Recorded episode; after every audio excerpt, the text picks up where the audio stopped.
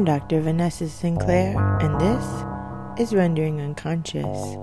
Today's episode is a lecture given at the conference Rewriting the Future, one hundred Years of Esoteric Modernism and Psychoanalysis at Brunnenberg Castle on June first, two thousand nineteen.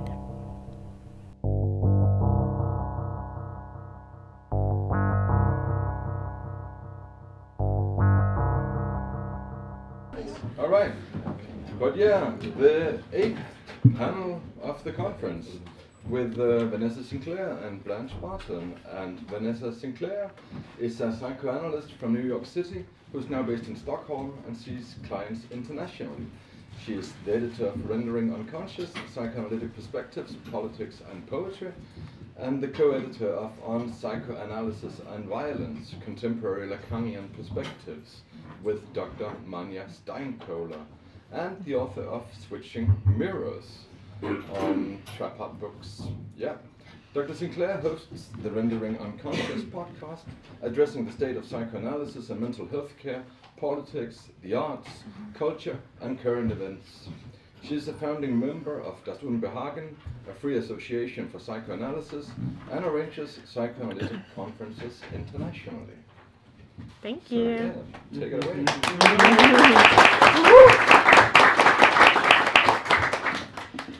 All right, my talk is called The Crusade Against Magical Thinking. By this point in time, many, if not most, academics understand that European colonization of other continents from the early fifteenth century onwards has resulted in widespread, systematic racism, misogyny, oppression, and a vastly uneven distribution of wealth worldwide. This colonial violence continues to impact our society in a variety of ways to this day. But colonization occurs not only in the land grab of physical terrain, resources, and slave labor, but also through the colonization of the mind. Western European values are held as the standard by which all others are measured, and while this portion of the population is a small minority compared to the billions of people on the planet, it considers itself to be the norm and considers all other cultures to be just that, others. This point of view is, of course, quite infantile, simplistic, and narcissistic, to say the least. As mentioned, at this point, most academics seem to understand this and are working towards an understanding of the ramifications of colonization worldwide. However, there seems to be a sort of blind spot or denial about the ways in which colonization has impacted the way we think about mental health, the field of psychi- psychiatry and psychology in general, and the symptom of magical thinking in particular. Despite magical thinking not being clearly defined in the D S M, it is nevertheless indicative of such serious diagnoses as schizophrenia and schizotypal personality disorder. Simply described as odd beliefs or magical thinking that influence behavior and, consi- and being inconsistent with cultural norms, that is superstitiousness, belief in clairvoyance, telepathy, or quote-unquote sixth sense.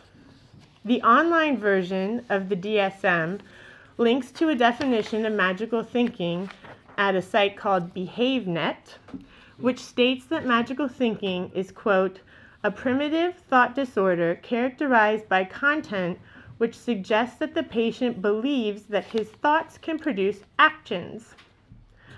Maybe no- that's what it says. Yeah, and then in, in parentheses it says maybe normal in children. The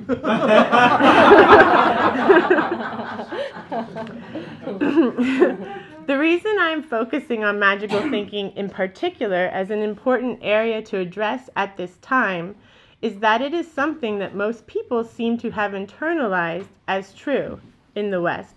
I'm specifically speaking about in the United States, as that's where I've been working. Magical thinking, they think that magical thinking is a small sign of a much larger issue. The first step on a slippery slope, a royal road to psychosis, a lifelong, chronic, and incurable medical condition. And people are warned of this at a young age, often in adolescence, when they are taught that they must shed these primitive, childlike ideas and quote-unquote grow up. The prohibition on magical thinking in Western European society has been internalized by individuals and can affect them on a daily basis. And as it is less severe than overt psychotic symptoms, this implicit pathologization of it is quite insidious, as it erodes the individual's ability to trust their own personal experience, encouraging people to abandon their own perceptions in order to adhere to social norms. A great many aspects of human life and experience have been pathologized, and overly so, as individuals are continually coerced into fitting into smaller and smaller boxes to maintain the status quo and appear normal. People's autonomy and sense of agency has been stripped away over time, bit by bit, in a variety of overt and more covert ways. As a clinician, I can say that almost every patient that has come through my office has at one time or another said, "I know this sounds crazy, but," or, "I don't want you to think I'm crazy, but." Usually what comes after this "but" is either a synchronicity that they've noticed, a moment when the outside world and their internal experience seems to connect or reflect in a meaningful way, or when a person has experienced a vision or encounter with a deceased loved one, whether through a dream or other kind of dreamlike state. A time when the Analisan felt their ancestor or loved one communicated with them in some way. The fact that patients feel they will be seen as crazy, or that they have to justify themselves or their experiences when they feel an intimate connection or communication with a deceased loved one or ancestor, is tragic. The fact that people are made to feel pathological, desperate, or regressed for experiencing such a moment is a shame. Humans have been holding space for and venerating our ancestors for millennia, as well we should. We should not forget the trials and tribulations of those that came before us, their perseverance, strength, and determination. This is how each and every one of us came to be, why we are here today. Perhaps the perpetuation of such a world view that belittles and disregards the memory of and connection to our ancestors has contributed to such phenomena as transgenerational transmission of trauma, and the clear need we have now as a global society for recognition of the past, of our collective history. The evangelism of the colonists and crusaders, who carried the cross in one hand and a sword in the other, forced people of a variety of cultures to give up a long-held tradition of respecting and venerating their own ancestors in order to adopt someone else's. To quote M J Maher, "these saints as foreign ancestors." There is a reason black magic is called black magic. It is no coincidence and has everything to do with race and colonization. The oppressors belittling the practices of the occupied native peoples and Africans they used as slave labor. To quote Nicola Fisbald, "Makumba was the tool used by the people of the streets. The outcasts, the slaves, the freeborn slaves, and all strata of society that suffered under oppression." Fortunately, people are innovative, and the colonized found ways to continue to practice their rituals and traditions by merging them with the iconography of the Catholic oppressors.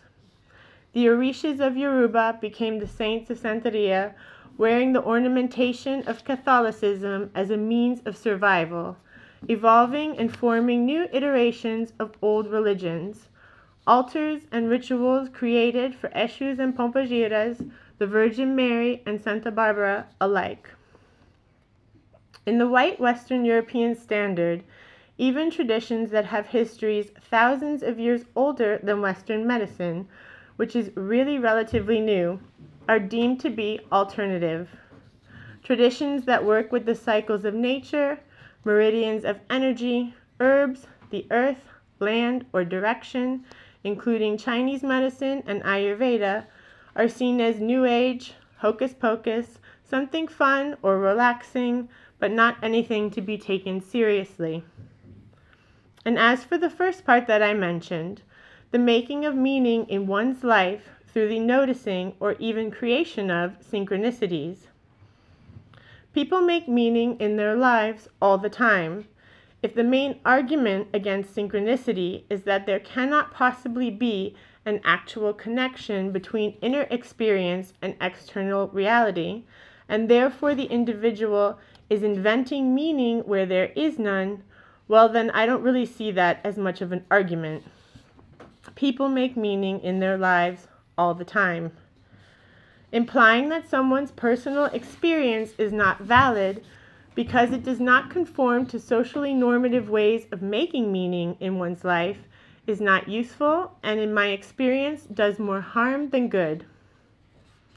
Oftentimes the anxiety an individual has around the fear of being crazy or going crazy does more harm than anything else.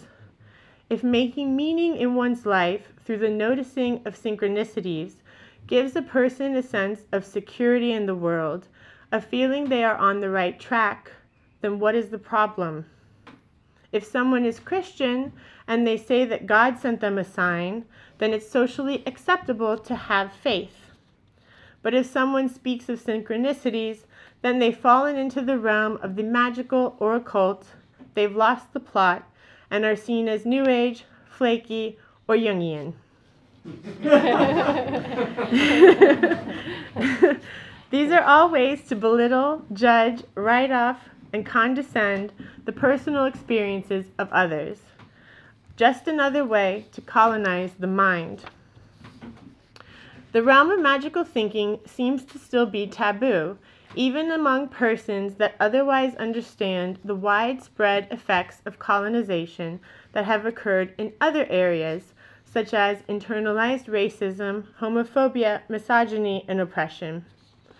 But even among the most well-meaning of people, the idea of folk magic practices, coming-of-age rituals, and the like, at least ones that are not part of mainstream society, still seem to be looked upon as quaint at best. Something that people of an older generation believed in, your sweet grandmother, who is still quite superstitious. It may be okay for someone who lives rurally or in some other exotic culture or country where they still think like that, but certainly not for someone in an urban setting among the educated, academic, or elite. And that's at best. In many parts of the world, indigenous or folk magic practitioners are still persecuted as witches and ostracized or even killed. It wasn't that long ago, in the nineteen eighties and early nineties, in fact, that satanic panic spread across the United States, resulting in the imprisonment and incarceration of adolescents and young adults accused of Satanism and witchcraft, several of whom were just finally acquitted and released in recent years. Like the West Memphis Three, who were released in two thousand eleven, cleared of all charges after D N A testing showed they were not at the scene of the crime, after sitting on death row for nearly twenty years. And they are the lucky ones whose case was publicized by celebrities. Imagine all those who remain in prison, on death row, or have already died.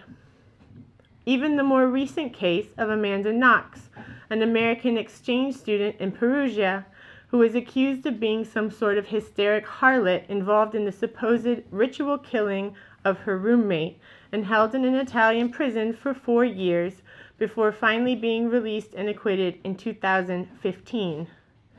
And even this year, in two thousand nineteen, the Pope continues to blame Satan for the systemic abuses and pedophilia that continue to pervade the Church. These are very real events that still have and continue to affect many people's lives. Christian missionaries continue to make their way across Africa, Latin America, and other parts of the world in an effort to convert under the guise of bringing aid, and this is supposed to be seen as noble and honorable. In his book, What is Madness?, Darian Leader notes that when we think of madness and treating psychosis, what we are really concerned with is returning patients back to what is considered to be the social norm. In this book, he gives an example of a patient he was working with that seemed no different than many of his friends. He was thoughtful and engaging, studied philosophy and psychology. When Darian asked the staff why this person was interned in a long-term mental health care facility, the staff seemed to look at him like he hadn't learned the secret yet. Eventually, in one of their sessions, the patient began talking about some other planet that he lived on that was not Earth. The patient's affect didn't change, he was not distressed, he spoke about this place like it was any other fact of life. While Darian understood that this discrepancy between the patient's personal reality and the agreed-upon consensus reality of our society meant that this patient had a delusion, quote-unquote, he didn't seem to think it warranted someone having to live in an inpatient facility for the rest of their lives. Having worked with many university students, what is surprisingly underaddressed is that between the ages of eighteen and twenty-two, when people are often heading off to college, it is also the time when many individuals begin to experience more severe symptoms of stress and anxiety than they ever have before, and sometimes even psychotic breaks. This makes sense, as this is the time when adolescents are often leaving home for the first time to head off on their own, a time when they must learn to support themselves in their daily lives in ways that they hadn't had to before. And if they are at university or in a full-time job, they may well be experiencing higher level of pressure and stress than ever before. Unfortunately, when these young adults seek help from the authority figures and medical doctors, they are often told that they are experiencing symptoms of psychosis, are borderline or bipolar, that they have a chronic medical condition that is biologically based and has no known cure or reliable form of treatment, that there is something fundamentally wrong with them biochemically, biologically, or even genetically, and that they will likely be on prescription medication for the rest of their lives. How does this help anyone?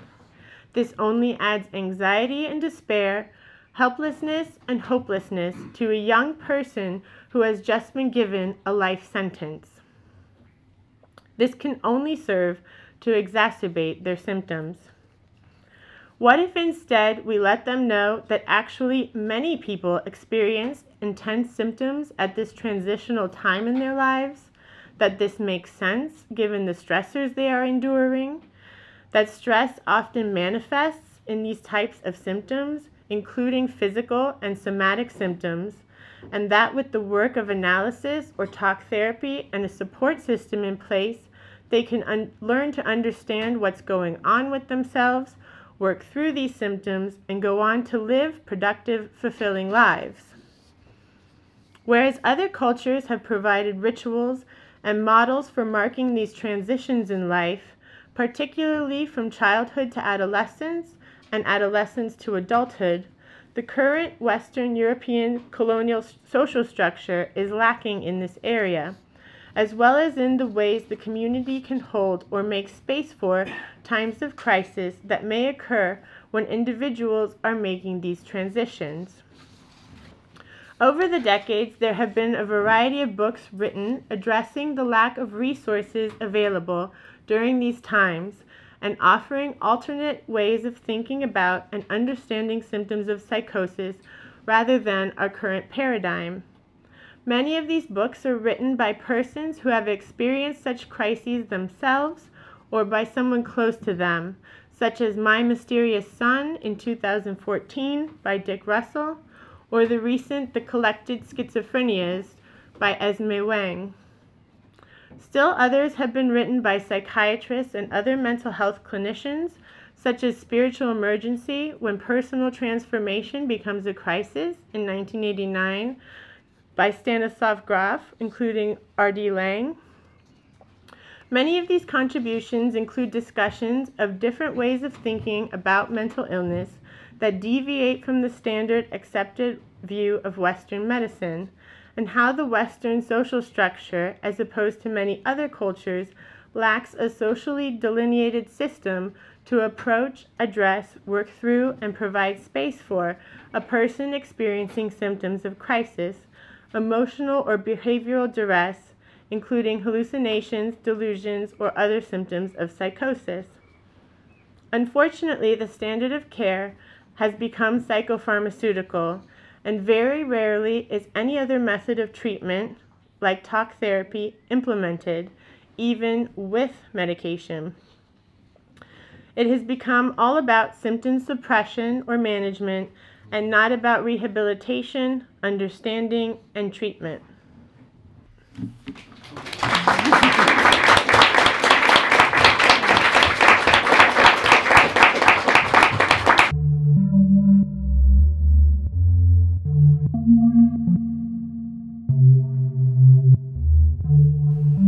Thank you for listening to Rendering Unconscious. You've just heard a lecture given at the conference Rewriting the Future, one hundred years of Esoteric Modernism and Psychoanalysis, given at Brunnenberg Castle, South Tyrol, Italy, on June first, two thousand nineteen. For more, please visit my website, D R vanessa sinclair dot net, or our publisher's website, trapart dot net. That's T R A P A R T dot net.